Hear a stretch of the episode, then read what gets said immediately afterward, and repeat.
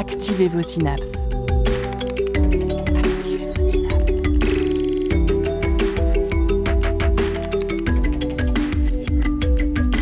Poussez la porte du labo des savoirs et entrez dans un monde de science et d'expérience. C'est le labo des savoirs.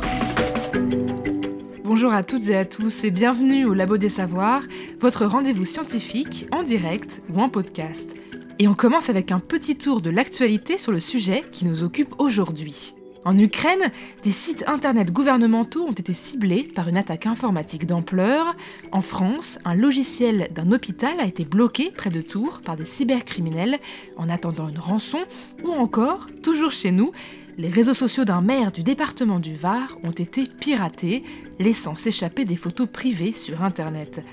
Les 15 premiers jours de 2022 représentent à eux seuls l'ampleur des enjeux de la protection informatique aujourd'hui.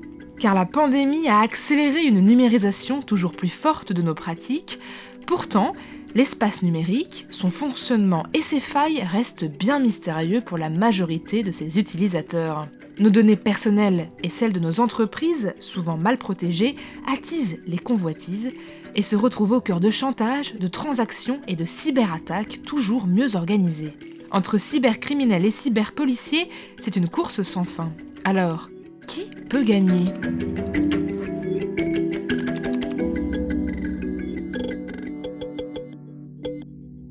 Qui sont les pirates informatiques? Quelles sont les nouvelles attaques qui nous menacent dans ce monde numérique? Comment s'en protéger efficacement? C'est ce dont nous allons discuter ensemble aujourd'hui avec nos deux invités. Gaston Gautrenaud est ingénieur en protection des données et cybersécurité de la CNIL, la Commission nationale informatique et liberté. La CNIL accompagne les professionnels dans leur mise en conformité avec le RGPD, le Règlement général sur la protection des données il doit être appliqué par toutes les entreprises européennes. Elle aide également les particuliers à maîtriser leurs données personnelles et à exercer leurs droits. La sécurité des données personnelles, au-delà d'une obligation légale, euh, c'est vraiment un enjeu majeur pour les organismes publics comme privés, mais aussi pour les individus que nous sommes, à titre particulier comme professionnels, qui nécessitent aujourd'hui d'avoir des réflexes Frédéric Le Bastard est notre deuxième invité et a une double casquette. Il est d'abord responsable du service de lutte contre la cybercriminalité pour un grand groupe français, mais il est également président de l'association InterCert France, qui regroupe les équipes de professionnels de la réponse aux incidents de sécurité. Il est déjà venu nous parler de cyberpirates et d'ordinateurs zombies il y a 8 ans dans une émission du Labo des Savoirs consacrée aux cybercriminels et aux robots envahisseurs. Le replay est encore disponible sur les plateformes de podcast ou sur notre site internet. Je dirais que la, criminalité euh, traditionnelle s'est euh, très très clairement euh, emparée du, champ, euh, du champ cyber. Au-delà des groupes criminels, un certain nombre d'États euh, soutiennent et organisent des activités, des activités criminelles. En première partie, nous discuterons ensemble des attaquants et de leurs méthodes, avant d'aborder en deuxième partie d'émission les façons de se défendre et les bonnes pratiques à respecter pour se prémunir d'un piratage. Vous êtes bien à l'écoute du Labo des Savoirs et aujourd'hui, nous parlons donc cybersécurité, hygiène informatique et pirates. C'est bon à savoir. C'est bon de savoir. C'est le labo des savoirs. Gaston Gautrenaud, vous êtes ingénieur en protection des données et cybersécurité de la CNIL, on l'a dit, la, la, Commission nationale information et liberté. Ces dernières années, les attaques informatiques variées se sont multipliées, notamment à la faveur d'une numérisation toujours plus forte de nos pratiques. Depuis le confinement et la généralisation du télétravail, c'est encore pire.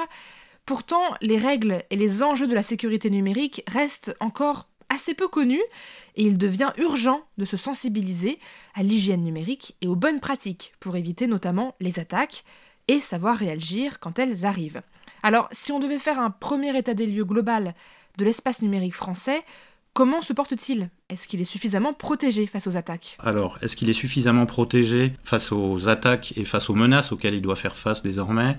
Euh, Je pense qu'il y a une évolution. Il y a euh, une évolution en termes de maturité, en termes de prise en compte. Je pense qu'il y a une sensibilisation qui est de plus en plus accrue, qui fait que tant les particuliers que les entreprises sont désormais au fait du besoin de prendre en compte ces enjeux. C'est-à-dire qu'on a passé toute une période où la cybersécurité, qui n'était pas au cœur des enjeux euh, métiers des entreprises, euh, l'est désormais, c'est-à-dire que les chefs d'entreprise, les organisations et les particuliers eux-mêmes prennent conscience de plus en plus de, l'importance de pouvoir se protéger euh, face à l'évolution des menaces. Euh, je pense que ces menaces évoluent euh, de façon euh, importante et nécessitent aujourd'hui que cette prise en compte, que cette sensibilisation se fasse à chaque instant, qu'il s'agisse de la sphère professionnelle comme de la sphère privée par tout un chacun dans son usage du numérique. Alors vous l'avez dit, vous avez tout à fait raison, l'évolution de la numérisation des, usages et puis également cette période de pandémie qui nous a amené euh, la plupart du temps, à, si cela est possible, à travailler euh, à distance, en télétravail, a évidemment fait euh, surgir ou à développer des, des, opportunités pour le monde de la cybercriminalité, de pouvoir attaquer ces usages pour des raisons de, déploiement, d'urgence, de méconnaissance, de manque de ressources humaines, qui est une vraie question aujourd'hui également autour des enjeux de cybersécurité. On a déployé des solutions qui n'étaient pas toujours suffisamment sécurisées et qui ont permis justement à ces attaques de se produire en ayant des enjeux sur les individus qui sont potentiellement importants sur l'exploitation des données qui ont été piratées, mais je pense qu'on y reviendra plus tard. Cette augmentation des attaques depuis le confinement, c'est un constat partagé par tous les spécialistes en cybersécurité. Frédéric Le Bastard, vous êtes responsable du service de lutte contre la cybercriminalité pour un grand groupe français.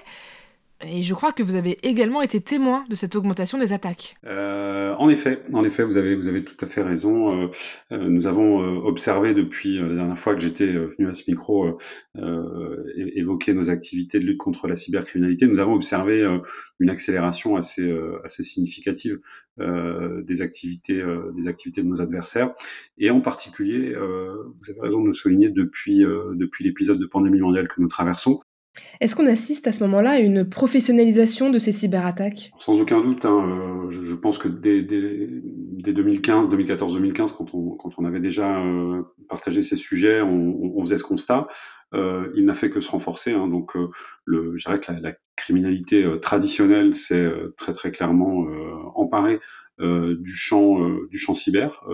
Elle a, pris pied de plein pied dans ce champ-là. Et donc, ces activités se sont sans aucun doute professionnalisées.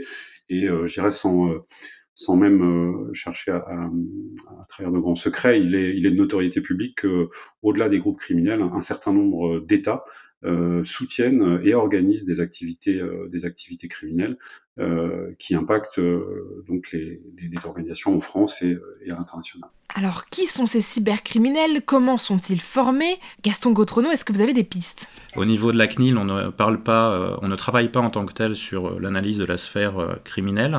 néanmoins, ce que je peux en dire, c'est qu'il y a une réelle professionnalisation euh, qui induit de fait une évolution majeure de la menace au niveau de la sphère criminelle.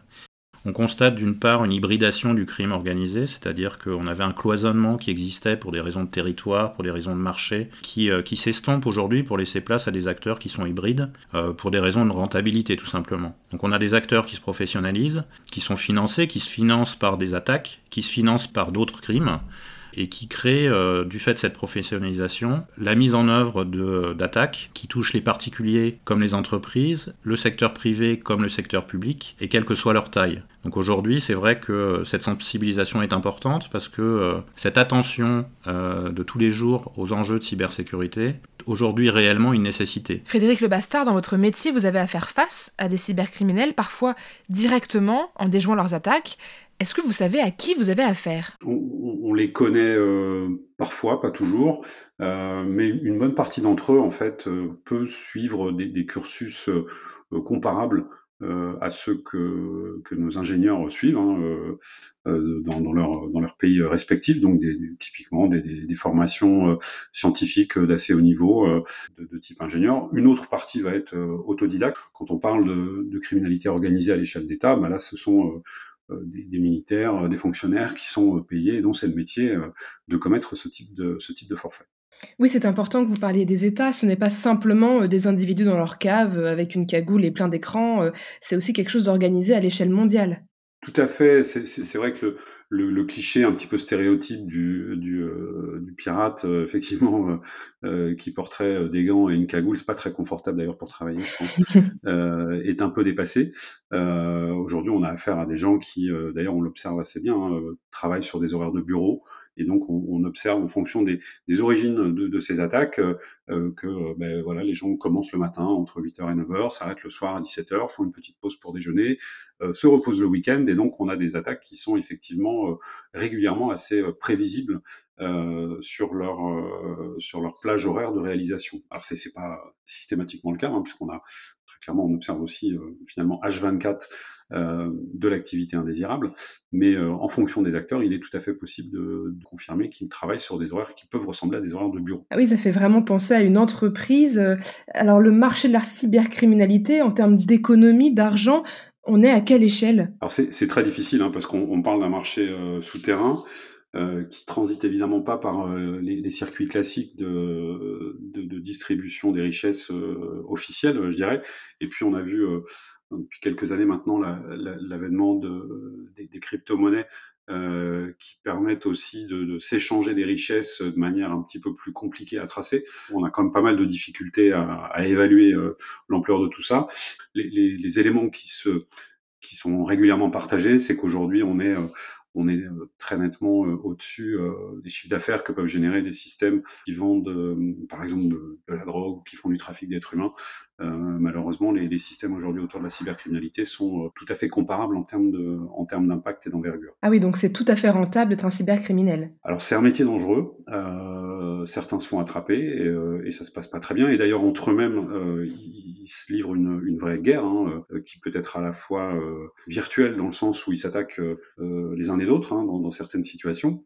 Et euh, on peut même parfois aller jusqu'à euh, des interactions physiques un peu, un peu désagréables entre eux. On, on est clairement face à des mafias numériques hein, qui emploient euh, tout à fait les méthodes euh, des mafias traditionnelles. Le, la, nuance principale entre, entre les activités de ceux qui ont fait le bon choix et de ceux qui ont fait le mauvais choix, bah, c'est que quand vous avez fait le mauvais choix, il n'y a plus de règles. On est vraiment sur la loi du plus fort et donc je ne recommande évidemment pas d'aller dans cette direction. Au-delà du profil des cybercriminels, leurs attaques se font plus nombreuses, on l'a dit, mais aussi plus précises. Les entreprises françaises victimes de ces attaques ont l'obligation notamment de les notifier à la CNIL, ce qui permet de se rendre compte de l'accélération des menaces.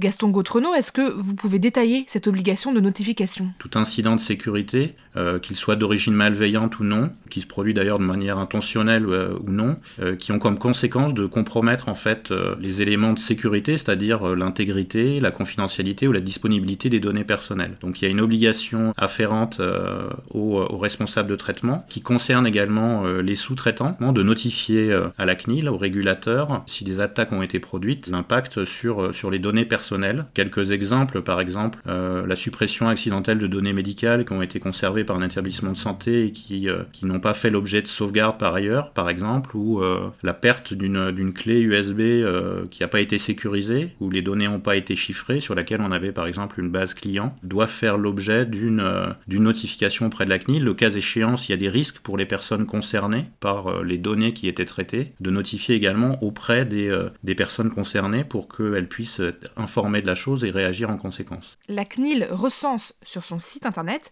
les différents types d'attaques informatiques et les moyens de s'en protéger.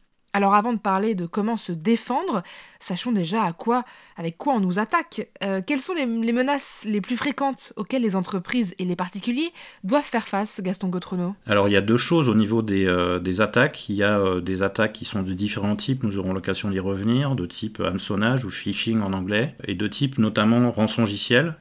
Euh, qu'on appelle ransomware en anglais, qui ont euh, clairement explosé et qui, en termes en d'attaque, originellement sont euh, des logiciels malveillants qui bloquent en fait l'accès euh, à l'ordinateur ou à des fichiers dans le cas des entreprises, en les chiffrant et les rendant de fait inaccessibles et réclamant en contrepartie euh, auprès des victimes le paiement d'une rançon pour être susceptible, le cas échéant, de redonner accès aux données. Il faut savoir qu'il y a une évolution en termes de cybercriminalité dans les usages autour des rançongiciels que l'on a constaté également au, fil des dernières années, qui initialement consistait pour ces à chiffrer les données, c'est-à-dire à les rendre inaccessibles, euh, et qui consiste désormais en une approche par deux phases, dont la phase initiale, qui est un préalable au chiffrement, est souvent d'exfiltrer des données, c'est-à-dire de récupérer ces données pour, le cas échéant, les revendre par la suite, faire du chantage sur les entreprises ou faire des chantages sur les individus à partir des données qui ont été collectées. Alors ces données originellement étaient données notamment financières, des données qui concernent euh, des comptes d'accès euh, sur des comptes bancaires ou sur des comptes de, services, quels que soient les services, sur des mots de passe qui avaient été utilisés, mais qui concernent aussi désormais, on en a beaucoup, la presse en a beaucoup fait écho, sur la sphère santé, euh, les hôpitaux notamment, donc les données de santé, qui sont aujourd'hui des données qui ont des valeurs euh, commerciales, euh, parce que ce sont évidemment des données extrêmement sensibles et sur lesquelles une attention toute particulière doit, doit se porter.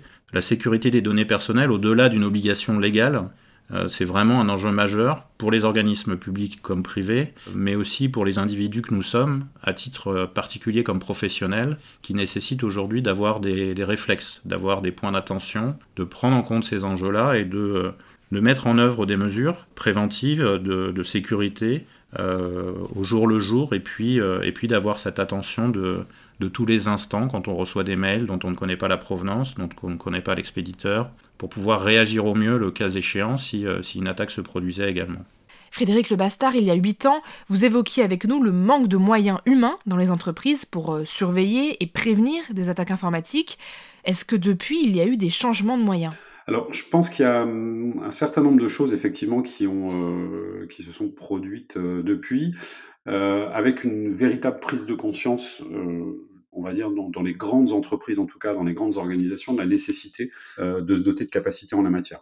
Alors, ça ne s'est pas fait forcément toujours tout seul. Hein. Il y a par exemple, dans l'écosystème bancaire, euh, les régulateurs comme la, la, banque, la Banque centrale européenne, la BCE, vont imposer euh, un certain nombre de mesures aux, banques européennes. Donc, vous n'avez pas le choix. Si vous voulez euh, conserver votre, votre autorisation d'exercer le métier de banquier, vous devez vous conformer à un certain nombre d'exigences et atteindre un certain niveau. Et donc, pour ça, il faut dégager des moyens. Plus près de nous, en France, sur la, la période 2014-2019, il y a une, une, loi qui a été, qui a été progressivement mise en œuvre qui s'appelle la, la loi de programmation militaire qui concerne des organisations critiques qu'on appelle les organisations organismes d'importance vitale. On estime qu'il y en a à peu près 230 en France. Hein. Ce sont ces, différentes organisations euh, qualifiées d'essentielles à la bonne marche de la nation, qui vont intervenir dans des secteurs euh, aussi variés que le transport, euh, l'énergie, l'alimentation, la finance par exemple. Et donc ces, organisations sont soumises à cette fameuse LPM, loi de programmation militaire, qui impose 20 règles avec lesquelles ces opérateurs doivent se mettre en conformité. Ces différents travaux ont, je dirais, euh,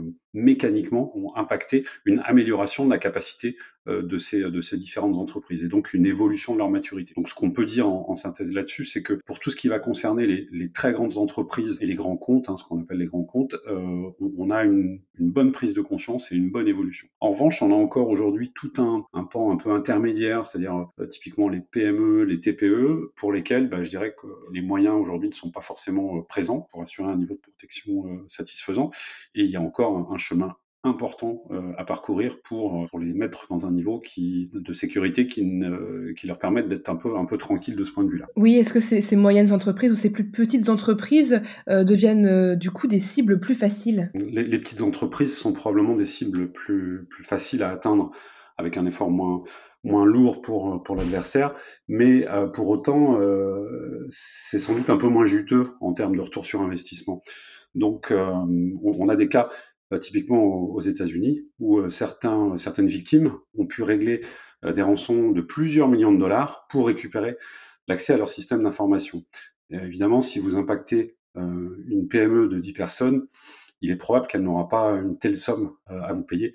Donc l'intérêt de l'opération est sans doute un peu moindre pour l'adversaire, ce qui quelque part protège aussi un petit peu ces toutes petites structures. J'imagine que le combat entre euh, cybercriminels et cyberpoliciers, euh, bah, c'est le gendarme et le voleur, c'est à celui qui va le plus et qui empêche toujours l'autre. Mais est-ce que les cybercriminels ne vont pas trop vite Est-ce qu'ils sont pas trop inventifs? Est-ce que les cyberpoliciers arrivent à suivre? Alors, effectivement, ça, peut paraître un combat euh, soit déséquilibré ou voire même pour les plus pessimistes perdu d'avance, puisque par définition euh, les voleurs courent toujours devant euh, devant les gendarmes qui leur courent derrière. Mais pour autant, je ne suis pas si pessimiste que ça. En effet, comme je, je, l'évoquais juste avant, on, a observé depuis quelques années un véritable progrès, une amélioration de la maturité. Et finalement, en France, hein, le, je dirais les, les, grandes structures qui sont impactées par ce type de problématique, ça existe, mais c'est quand même pas la majorité. Si vous prenez sérieusement je dirais, la mesure de la situation, vous pouvez vous protéger efficacement. Aujourd'hui, on est, euh, on est dans une situation où euh, on n'est pas démuni, on a une capacité d'action et, de réaction, et euh, il faut aussi avoir en tête que les, les gens que nous avons en face de nous ne sont pas des magiciens, sont des informaticiens, ils ont des qualités mais aussi des défauts, et parfois ils se trompent, et puis parfois on arrive à les attraper. Donc malgré tout, je pense qu'il faut effectivement rester optimiste, car le, la situation n'est pas aussi ni noire ni déséquilibrée qu'elle pourrait, qu'elle pourrait paraître au premier cas. Il est temps de faire une petite pause musicale. On écoute tout de suite Easy Easy de Katana et on revient juste après pour parler notamment de défense informatique et de la solidité de vos mots de passe.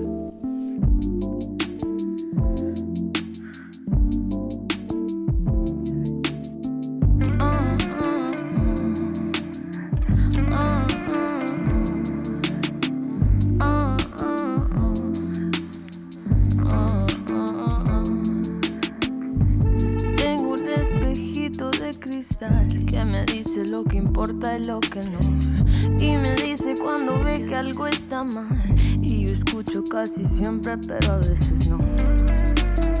Dice que está mal. Dice que está mal. Dice que está mal. Ay, katana. Na, na, na, na.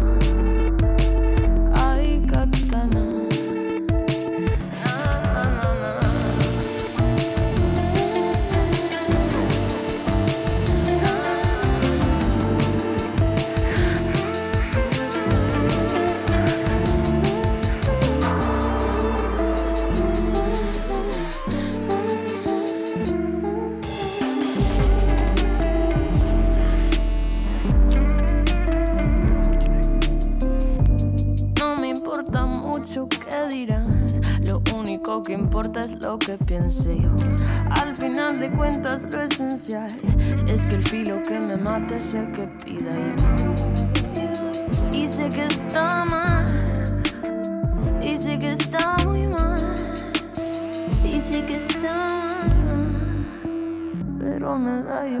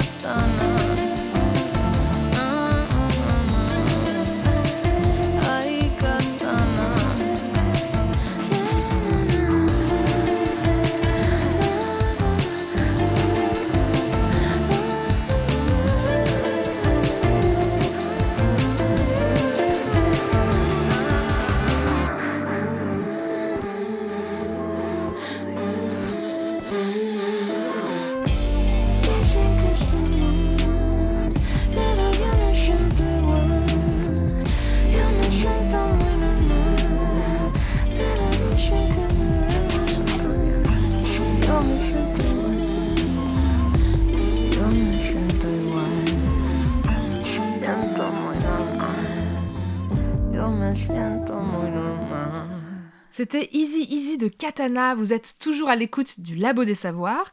Aujourd'hui nous parlons des enjeux de cybersécurité et de comment se protéger des attaques. La science, toutes les sciences.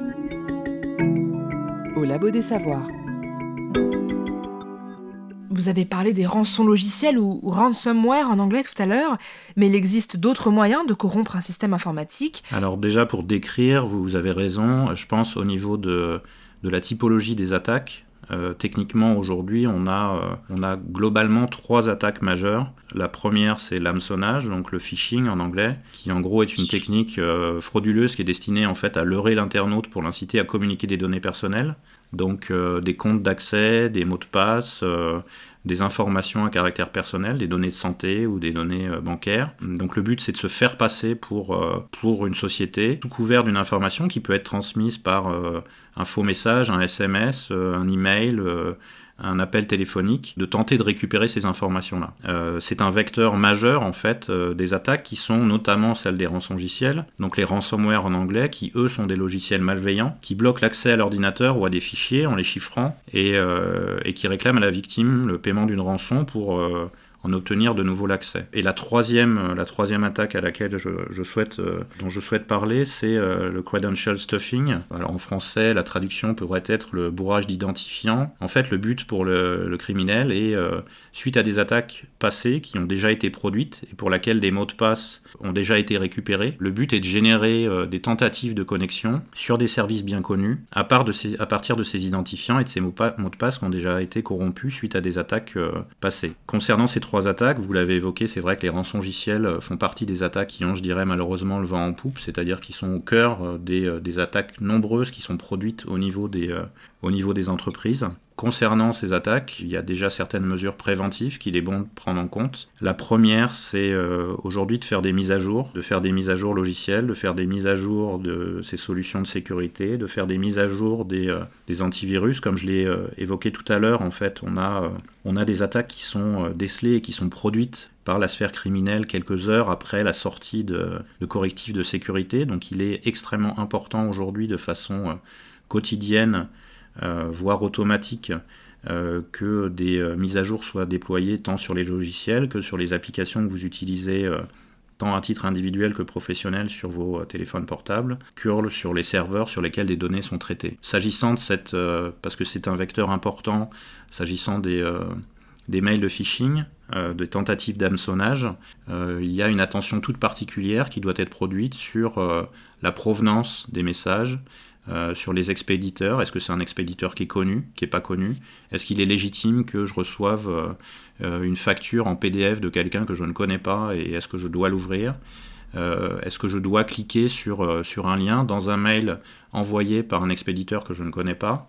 Euh, ces points d'attention sont, euh, sont des points de sensibilisation qu'il faut avoir au sein de l'entreprise et que tout un chacun en tant qu'utilisateur, particulier comme professionnel, doit avoir désormais comme réflexe. Un exemple que j'utilise souvent, c'est euh, quand vous recevez une, une, sollicitation, une invitation sur le, le, réseau professionnel LinkedIn par mail.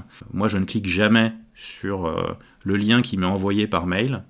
Je retourne sur l'application que j'utilise ou je me connecte sur le compte LinkedIn, et là je vois si cette sollicitation a été produite. Parce qu'on a beaucoup d'attaques de phishing qui aujourd'hui sont en capacité en fait de leurrer l'utilisateur par l'adjonction d'informations qui sont extrêmement précises. Euh, c'est-à-dire qu'on a euh, forgé un mail qui vous est destiné, et donc c'est vrai que cette invitation produite et que vous recevez par mail semble tout à fait légitime. Donc le retour à, l'application est aussi euh, un élément de sécurité. Et puis ensuite un élément qui est extrêmement important, parce qu'on l'a euh, on l'a euh, détecté extrêmement souvent comme euh, une défaillance de la part des entreprises, de la part des utilisateurs, et tout un chacun, même les personnes qui travaillent les, sur les enjeux de cybersécurité, sont confrontés à cette situation, c'est le défaut de sauvegarde.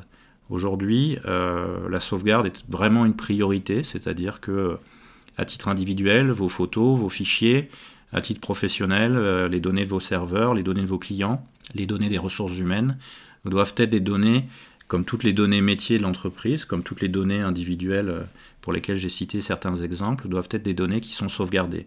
Ces sauvegardes euh, doivent être des sauvegardes qui sont faites régulièrement, et ces sauvegardes doivent être des données qui sont également déconnectées. Quand je dis déconnectées, c'est-à-dire que si vous avez euh, à titre individuel un disque dur qui est connecté sur votre ordinateur, mais que vous faites l'objet d'un rançongiciel, euh, d'un logiciel malveillant qui va bloquer votre système et va chiffrer vos données, en fait le disque dur sera chiffré également. Donc en fait vos sauvegardes, vous n'en aurez plus parce que au même titre que votre ordinateur, euh, les données seront rendues inaccessibles. À titre professionnel, c'est pareil. Quand vous avez des sauvegardes, le but de ces sauvegardes, c'est euh, de faire des sauvegardes régulières, quotidiennes, permanentes, incrémentales le cas échéant, parce que vous avez des données qui sont volumineuses, mais qui sont déconnectées de temps en temps pour avoir une copie supplémentaire, quitte à ce qu'elle soit à quelques jours de décalage de la donnée euh, la plus actuelle, pour être en capacité justement de redéployer ces données-là en cas de mise en œuvre d'un rançongiciel notamment. Puis un dernier élément, je pense, qui est, enfin deux derniers éléments qui sont liés, c'est dans la sphère professionnelle, euh, ne pas utiliser en tant qu'utilisateur euh, lambda, en tout cas n'ayant pas des droits administrateurs particuliers, euh, des comptes administrateurs. Parce qu'évidemment, il est plus simple d'utiliser des comptes administrateurs. On se dit, bon, comme ça, si je veux installer une application ou faire des actions particulières dans mon environnement informatique, c'est plus aisé de le faire en tant qu'administrateur.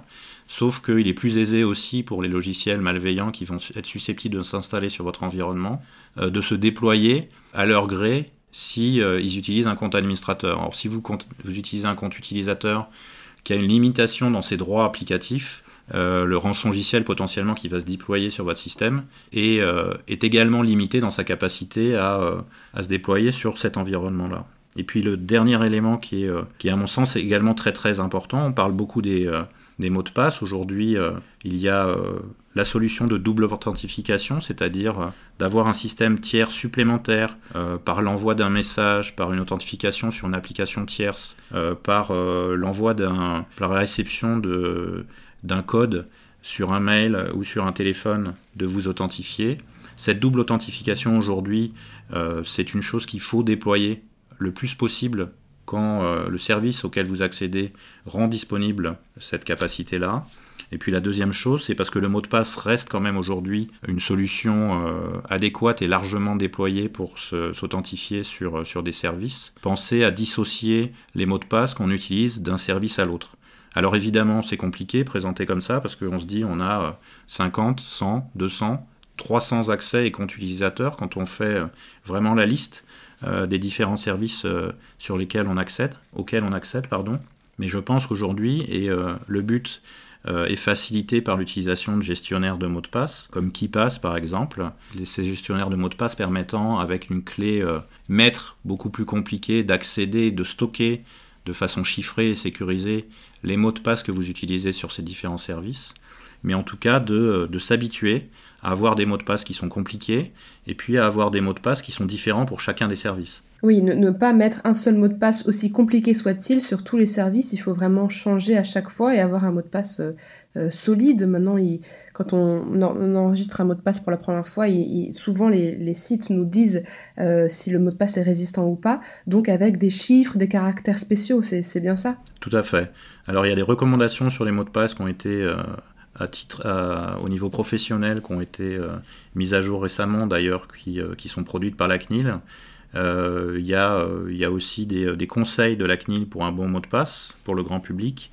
Euh, vous avez tout à fait raison, le but c'est en effet d'avoir un mot de passe qui soit des plus complexes, le plus long possible. Et puis l'avantage en fait de cette multiplicité de mots de passe dissociés d'un service à l'autre, c'est que le cas échéant, si un site web qui était insuffisamment sécurisé avait fait l'objet d'une attaque et ce mot de passe était parti dans la nature, en fait, il ne touche pas vos autres services et le niveau de sécurité que vous avez mis en termes d'authentification au travers de ce mot de passe-là.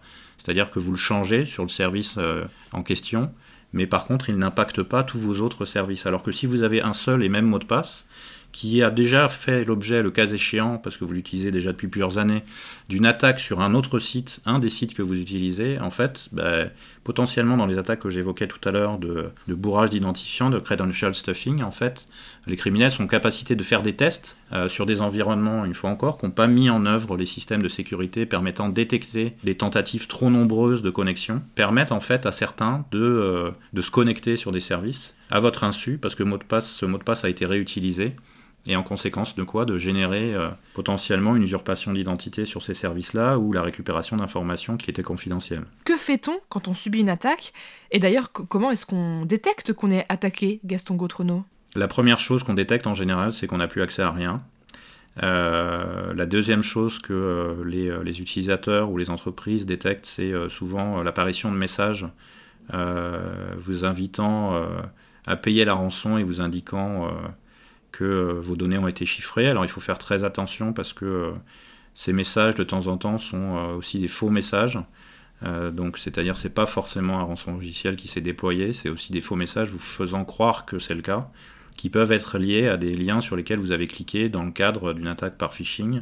vous avez reçu un, mail d'hameçonnage, vous avez cliqué quelque part et vous avez cette information qui est qui est diffusé alors que en fait le chiffrement n'a pas, n'a pas eu cours. Mais souvent en tout cas, ce chiffrement étant mis en œuvre, en fait les utilisateurs détectent qu'ils n'ont plus accès du tout à la, aux informations qui sont stockées sur leur serveur ou qui sont sauvegardées.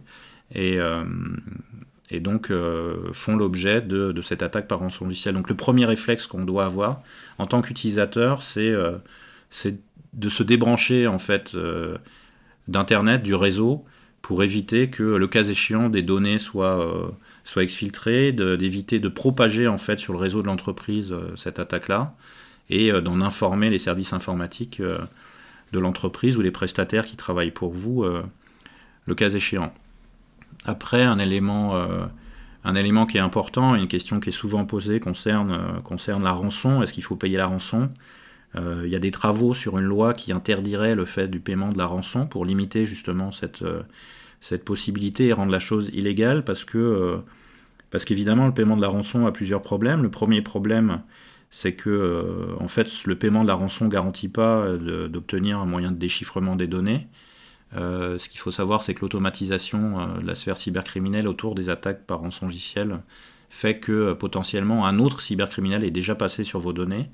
C'est-à-dire que même si le dernier criminel que vous étiez susceptible de payer vous donnait une clé de déchiffrement, vous pourriez arriver sur des données qui en fait sont elles aussi chiffrées par un tiers cybercriminel et donc en fait vous n'auriez jamais accès aux données. Donc il faut bien comprendre que aujourd'hui cet accès aux données il n'est pas garanti par le paiement.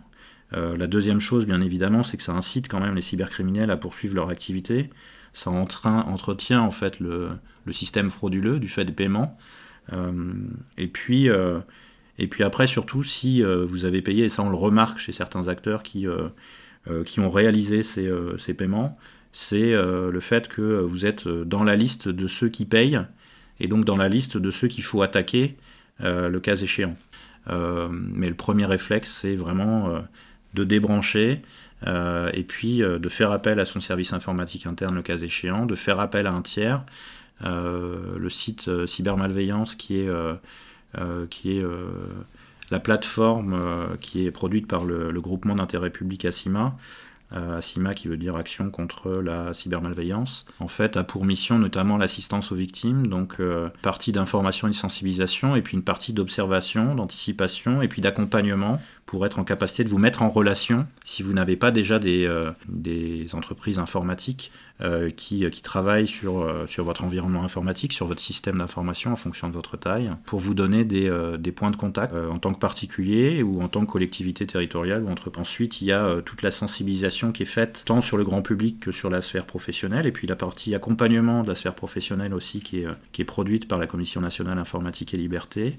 Et puis après, il y a différents sites qui permettent de centraliser aussi, de remonter des phishing, des, euh, des, signalements sur des contenus illicites. Donc vous avez une plateforme qui s'appelle Internet Signalement qui existe, permet de dénoncer des contenus illicites. Vous avez euh, euh, une association qui s'appelle Signaspam, qui, dans laquelle prend part la gendarmerie, la police nationale, la CNIL, sur laquelle le but est de notifier justement ces mails de spam pour, pour donner la capacité aux, autorités de, de couper court à ces attaques-là. Alors sur celui-ci de la CNIL notamment, il y a des recommandations et puis il y a des, guides qui permettent de détecter justement en termes de phishing un message malveillant par exemple, euh, qui permettent de réagir euh, en cas de chantage à la webcam, qui permettent euh, d'utiliser un mot de passe de façon efficace, qui permettent de réagir en cas d'usurpation d'identité, alors en effet sur lesquels vous retrouverez des liens sur ces différents services pour pouvoir réagir au plus vite, sachant que sur la partie, sur le site de la CNIL, vous avez une partie temps utilisateur euh, citoyen particulier qu'une partie professionnelle qui permet de préciser également des recommandations euh, autour des solutions de sécurité. Donc il y a un guide sur la sécurité des données personnelles. Il y a aussi euh, une nouvelle publication qui existe depuis depuis un peu plus d'un an désormais autour des violations, euh, qui s'appelle la violation du trimestre, dans laquelle on essaye justement de, parler des attaques de type rançongiciel, de type hameçonnage, euh, de type credential stuffing par exemple, et puis de donner des conseils, de donner des conseils comme je l'ai fait tout à l'heure euh, en termes de mesures préventives ou en tas de réactions pour pouvoir réagir le cas échéant si l'attaque s'est produite. On l'a compris, les données personnelles sont au cœur du problème. En ligne, le produit, bah, c'est souvent l'utilisateur, donc nous. Pourtant, certains rechignent à protéger leurs données par manque de patience, de connaissances ou simplement, et on entend souvent cette phrase, ils n'ont, disent-ils, rien à cacher, alors que peut-on leur répondre? Alors en fait, la question n'est pas trop de je n'ai rien à cacher, euh, la question est plus de euh, quelles sont les données qui sont concernées. Aujourd'hui, les données à caractère personnel, la définition, c'est euh, des données qui sont en capacité de façon directe ou indirecte d'identifier un individu. Aujourd'hui, il faut savoir que un numéro de carte grise, certificat d'immatriculation, je suis trop vieux, un numéro de certificat d'immatriculation permet d'identifier un véhicule qui est rattaché à un individu ou à une entreprise et donc d'identifier indirectement cette De la même façon, les données personnelles auxquelles on fait euh, allusion peuvent être des données d'accès à un compte bancaire, peuvent être des données bancaires, peuvent être des données euh, d'accès à certains services. Et euh, la divulgation de ces informations-là, des données de santé par exemple, euh, peuvent mettre en capacité euh, des criminels euh, ou des personnes malveillantes d'utiliser ces données pour, pour exercer un chantage sur un individu, pour demander une rançon, pour diffuser des données ou les utiliser à, à, mauvais escient, c'est-à-dire que des données de santé ou des données qui auraient été mal protégées d'identification, de copie de passeport, pardon, de carte nationale d'identité, des données d'assurance maladie, des données diverses et variées, peuvent être récupérées pour accéder à d'autres services et réaliser une usurpation d'identité. Vous faire passer pour quelqu'un d'autre et souscrire à des services en votre nom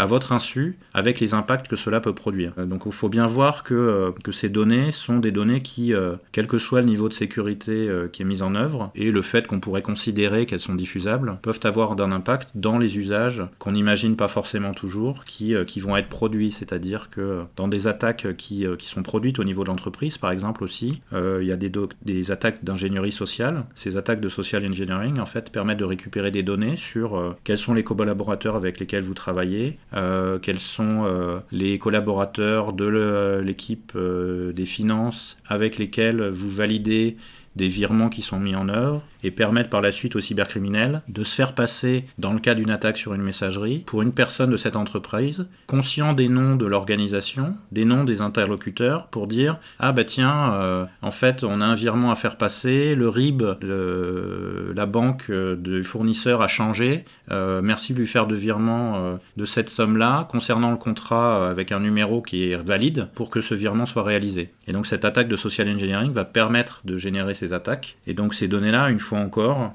dont on n'aurait pas pu imaginer qu'elles produisent ces effets-là in fine, euh, sont des données auxquelles il faut faire attention. Donc c'est pareil, des réflexes que des fois euh, les salariés ont de mettre sur un post-it euh, derrière l'ordinateur ou sous le clavier avec un mot de passe qui permet d'accéder à un compte auquel on accède peu souvent. C'est une chose à laquelle il faut faire très attention parce qu'on ne sait pas qui pourra avoir le jour venu accès à ces données-là et la réutiliser, et il y en est de même des données qu'on diffuse sur Internet. Donc les données personnelles sont vraiment un moyen de crédibiliser les attaques et de les rendre encore plus euh, efficace finalement et de nous tromper, euh, puisqu'on a l'impression d'avoir affaire à un vrai mail, euh, à quelque chose de, qui correspond à, notre vie d'entreprise. C'est terrible en fait.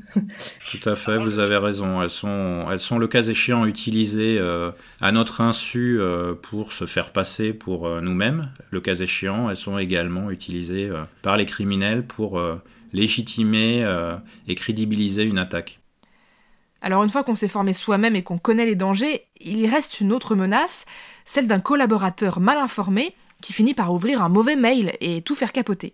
Frédéric Lebastard, est-ce que la formation des personnels en entreprise s'est améliorée et est-ce qu'elle fait baisser la fréquence de ce genre d'erreur alors, je pense qu'ils sont, euh, les collaborateurs en général sont de plus en plus sensibilisés à ces risques. Ça, c'est indiscutable. Il existe d'ailleurs euh, des solutions hein, qui permettent de, réaliser des, campagnes euh, à visée éducative, des campagnes de sensibilisation dans lesquelles vous allez à dessein envoyer à vos collaborateurs un message piégé. Et si jamais ils tombent dans le panneau, eh bien, vous allez leur expliquer pourquoi ils ont pris la mauvaise décision. L'objectif étant que euh, le jour où ils seront véritablement confrontés à une menace, ils puissent prendre la bonne décision. Donc, euh, pour répondre à votre question, cette, euh, cette sensibilité, je dirais, à la menace, elle, elle se développe et c'est positif. mais il ne faut pas perdre de vue qu'en face de nous, nos adversaires s'adaptent. Hein, ils sont ils sont à l'écoute et, et ils améliorent aussi leur technique d'intrusion. Donc on reste dans voilà, un combat qui est probablement infini dans le temps, où on devra en permanence adapter et progresser, et on restera effectivement avec cette, cette hypothèse que certaines mauvaises décisions amèneront ou faciliteront le travail de, nos adversaires. C'est la raison pour laquelle on adopte souvent dans les, dans les organisations des modèles qu'on qualifie de défense en profondeur, dans lesquels il n'y a pas qu'une barrière en fait. On va multiplier les mesures de sécurité à différents niveaux, de telle sorte que si l'une d'entre elles euh, se retrouve défaillante, eh bien euh, les suivantes pourront euh, freiner, ralentir, voire empêcher, hein, c'est l'objectif évidemment final, empêcher l'intrusion. Le son des sciences au Labo des Savoirs.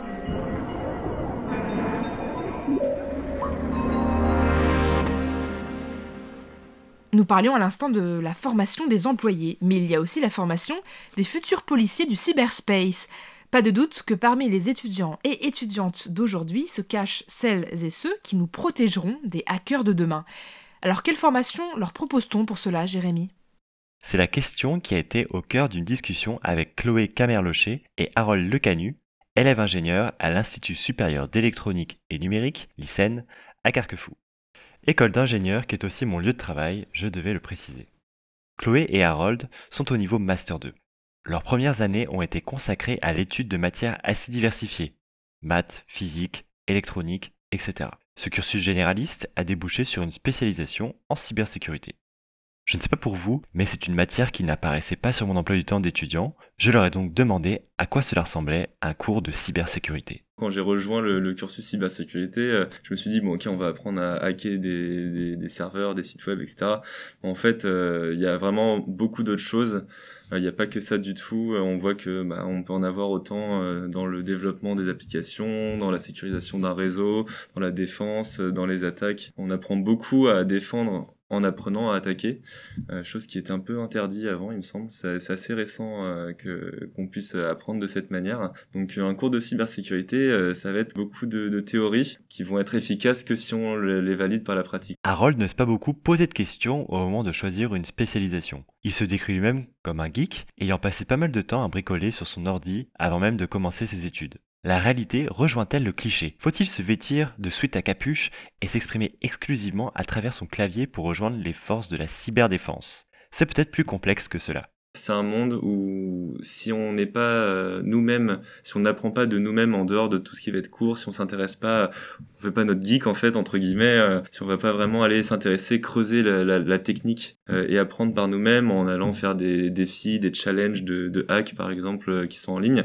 il va avoir euh, une certaine réticence à, recruter les personnes qui sont justement euh, bah, que sur euh, l'apprentissage scolaire en fait. On va vraiment essayer d'aller recruter des profils qui sont à fond dedans et, ce qui est légitime en soi parce qu'on veut les, personnes les plus taillées en cybersécurité. Mais en l'occurrence, j'ai l'impression que ce cliché s'entretient aussi par, par les profils qui sont recherchés dans, dans le monde pro. En fait. Chloé tempère un peu le propos. Elle a creusé le sujet de la cybersécurité en arrivant à l'ICEN, n'ayant pas d'idée très claire de quoi faire en sortant du lycée je m'étais pas forcément euh, formée toute seule à l'informatique. Je, lis pas des articles tous les soirs et je passe mon ordi tous les soirs pour euh, regarder des, des, informations sur la cybersécurité. Donc peut-être que justement je suis pas au niveau euh, des autres et ça sert à rien que je me lance maintenant là-dedans. Il suffit d'en parler avec quelques professeurs et de voir et au final justement ils nous expliquent que ce qu'il faut c'est essayer de de le faire par nous-mêmes. Si on le fait soit avec une certaine obligation, ça marchera moins bien. Il faut qu'on ait envie, qu'on pose des questions, qu'on s'intéresse pas forcément justement à tout, mais euh, si en, cours ou même euh, on a entendu un mot plus loin, bah c'est le fait de de vouloir quand même s'intéresser un peu plus sans forcément avoir les mêmes niveaux que tout le monde. C'est peut-être que lui il a fait trois challenges, il faut que j'en fasse trois. Ces deux témoignages se rejoignent sur un point la place donnée à la curiosité. Dans un contexte où de nouvelles failles et donc de nouvelles attaques sont identifiées chaque jour, il faut soi-même se mettre à jour sans cesse on y retrouve un point commun avec le monde de la recherche, la nécessité du collectif. Si dans ce genre de métier, euh, tu travailles rarement tout seul, c'est souvent des équipes. Donc je pense qu'il y a beaucoup de discussions aussi avec les collègues. Bah tiens, j'ai entendu ça parler hier soir, et ça discute, et c'est comme ça que les informations euh, sont partagées. C'est pas non plus chacun euh, fait sa recherche, son, document, et on garde que nos informations. Je pense que c'est un métier où il y a beaucoup de discussions en continu, parce que justement il y a tout le temps des nouveautés. Ces collectifs débordent des entreprises ou des écoles pour donner lieu à de vastes communautés qui semblent très actives, notamment sur le web. C'est beaucoup de blogs avec des discussions, j'essaierai de faire bien de faire ci, et on a des réponses plutôt que une démarche expliquée de A à Z de comment faire quoi. Mais euh, c'est super bienveillant comme milieu. Chaque fois qu'il y a une recherche euh, sur Internet, euh, il y a une telle communauté. Euh, je vais ressortir le mot hein, geek. Pour moi, c'est un peu ça la communauté geek. C'est ben voilà, on a envie d'apprendre, donc bah, apprenons ensemble. Quoi, donnons-nous les tuyaux pour pour apprendre. Il y a un site que j'utilise énormément à chaque fois que je fais des recherches qui s'appelle Stack Overflow et qui est très connu. Et sur ce site, je trouve, enfin, c'est hyper bienveillant. Les commentaires, les réponses. Comme disait Chloé, on va pas te donner la réponse de A à Z. On va essayer de t'aider, d'amener un, un, un raisonnement pour qu'on puisse trouver nous-mêmes ou au moins euh, bah, qu'on ait un semblant de réflexion pour arriver au résultat. Des problèmes aux contours mouvants et la curiosité comme moteur, voilà ce qui paraît décrire le quotidien des formations en cybersécurité. Et cela semble déjà laisser quelques traces. Chloé et Harold ont changé quelques-unes de leurs habitudes de vie numérique c'est l'utilisation d'un gestionnaire de mots de passe qui permet de, générer des mots, de passe euh, aléatoires et de les mettre au même endroit. Et pour, ça permet d'avoir un mot de passe unique et plutôt compliqué pour chaque site, même si on pense que c'est un site par exemple comme Facebook qui est pas très grave et c'est pas non plus des grandes données. Bah, c'est toujours par là que ça permet d'avoir des informations pour les, euh, les hackers qui après permettre de rentrer autre part. Donc c'est bien d'avoir même des mots de passe différents sur chaque site. C'est pas très compliqué à mettre en place et ça permet d'avoir une barrière euh, simple pour la sécurité. Quoi. Je dirais une deuxième chose en plus du gestionnaire de mots de passe, c'est d'utiliser tout le temps euh, sur les sites les multiples facteurs d'authentification. Alors ça, ça peut paraître très très relou, mais c'est quand même très pratique parce que quand on se fait hacker, c'est vraiment pas drôle. Euh, et en fait, ça permet simplement, bah, de, en plus d'un mot de passe, d'avoir un, SMS sur son téléphone ou d'avoir des codes qui se génèrent sur une application euh, à rentrer quand, quand on essaie de se connecter sur un nouvel appareil. Et après, si je pourrais rajouter, c'est aussi faire un peu plus attention avant de cliquer sur euh, des liens ou des mails ou des documents. Euh, vérifier si euh, l'URL paraît normal, qui par défaut d'orthographe. si jamais on, nous dit que le site ne paraît pas sécurisé, bah, ne pas cliquer sur continuer sans avoir essayé de se, rechercher parce que c'est compliqué et ça nous embête. Pareil pour les mails, quoi, faire attention un peu à l'orthographe, d'où ça vient, est-ce qu'on me demande de rentrer des données confidentielles ou non Si oui, c'est peut-être se questionner un peu plus loin, avoir plus une réflexion sur est-ce que c'est bon, je peux y aller sans forcément être paranoïa et ne plus rien faire, mais avoir des petits réflexes euh, qui peuvent être pas mal et éviter des, des fraudes. Quoi. Ne pas devenir parano, mais casser les automatismes et se poser quelques questions avant de cliquer à tout va, J'y retrouve le constat fait par Olivier Ertscheid au sujet de l'évolution récente des interfaces de services web. Les géants du net cherchent à les rendre toujours plus fluides, à réduire les frictions et à provoquer des actions quasi pulsionnelles. Ce qui n'est pas sans répercussions négatives, notamment pour notre attention. Pour plus de détails, allez fouiller nos archives en quête de notre investigation sur les valeurs des Google, Amazon, Microsoft et autres Facebook. Comme quoi, même si l'on n'aspire pas à devenir un justicier du net, avoir des rudiments de cybersécurité nous permet de sortir de cette posture de consommation où la captation de nos données par des acteurs aux intérêts pas toujours louables arrive trop fréquemment. Merci encore à Harold Lecanu et à Chloé Camerlocher pour cette discussion très instructive. Merci à toi, Jérémy, pour cette chronique. Dernière question à nos deux invités pour finir cette émission. Êtes-vous plutôt optimiste ou pessimiste sur l'avenir de la cybersécurité face à la cybercriminalité? Vous avez raison dans les deux cas et c'est pour ça que je reste réaliste. Euh, je pense qu'il faut être conscient du fait que euh, les menaces vont grandissantes. Euh, que les particuliers comme les entreprises, quelle que soit leur taille et quel que soit leur secteur, sont de plus en plus touchés, parce qu'il y a une réalité sur euh, sur l'évolution majeure de cette menace et sur la professionnalisation. Et donc il y a cette nécessité euh, euh, par ailleurs de prise de conscience, d'une sensibilisation accrue en fait des utilisateurs, qui soient dans la sphère individuelle ou dans la sphère professionnelle, à réagir au mieux, à avoir des points d'attention par rapport à ces enjeux-là et à prendre en conséquence certains réflexes, certaines habitudes qui permettent de, limiter les impacts.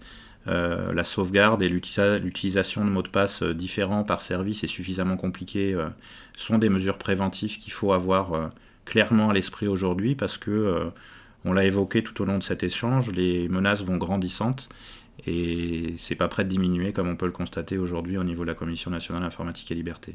On peut penser parfois à tort que des sociétés qui sont concurrentes dans leurs activités euh, se tire un peu entre guillemets la bourre sur euh, euh, également sur ces activités, alors que c'est pas du tout le cas. En fait, il y a une grande coopération et une grande entraide que nous animons entre nous. On peut se dire c'est un combat qui est perdu d'avance, hein, on l'évoquait, puisque quand vous êtes en situation de défendre une organisation, vous devez être performant tout le temps et partout. Alors que quand vous êtes en, situation d'attaquer une organisation, il vous suffit d'être performant à un moment donné de votre choix et à un endroit précis que vous avez également choisi.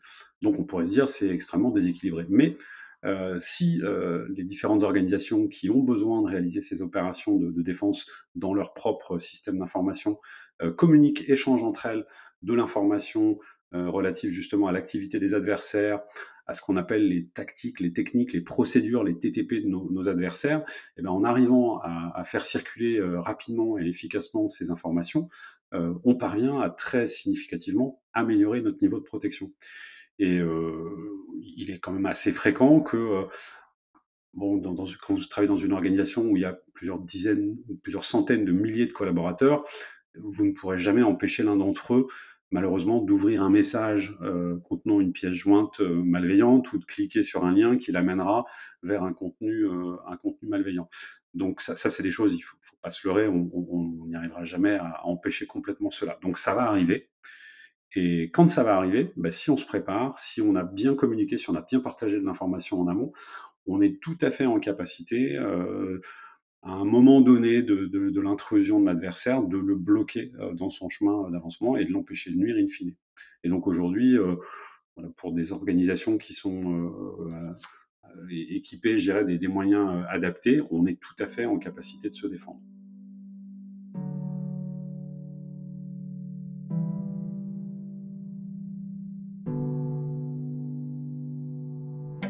La fin de cette émission du Labo des Savoirs sur la cybersécurité et l'hygiène numérique. Pour les curieux qui souhaitent se documenter sur le sujet, des liens vers des ressources numériques et papier seront dans la description du podcast. Merci à Gaston Gautrenaud et Frédéric Lebastard d'avoir répondu à nos questions malgré la distance imposée par la situation sanitaire. Merci également à Jérémy et à ses deux jeunes intervenants de nous avoir éclairés sur cette formation de cyberpolicier. Vous pouvez retrouver toutes nos émissions et nos podcasts sur le www.labodesavoirs.fr ou sur votre application de podcast préférée. Suivez nos réseaux sociaux pour toutes nos actualités et nous on vous dit à la semaine prochaine pour une nouvelle émission.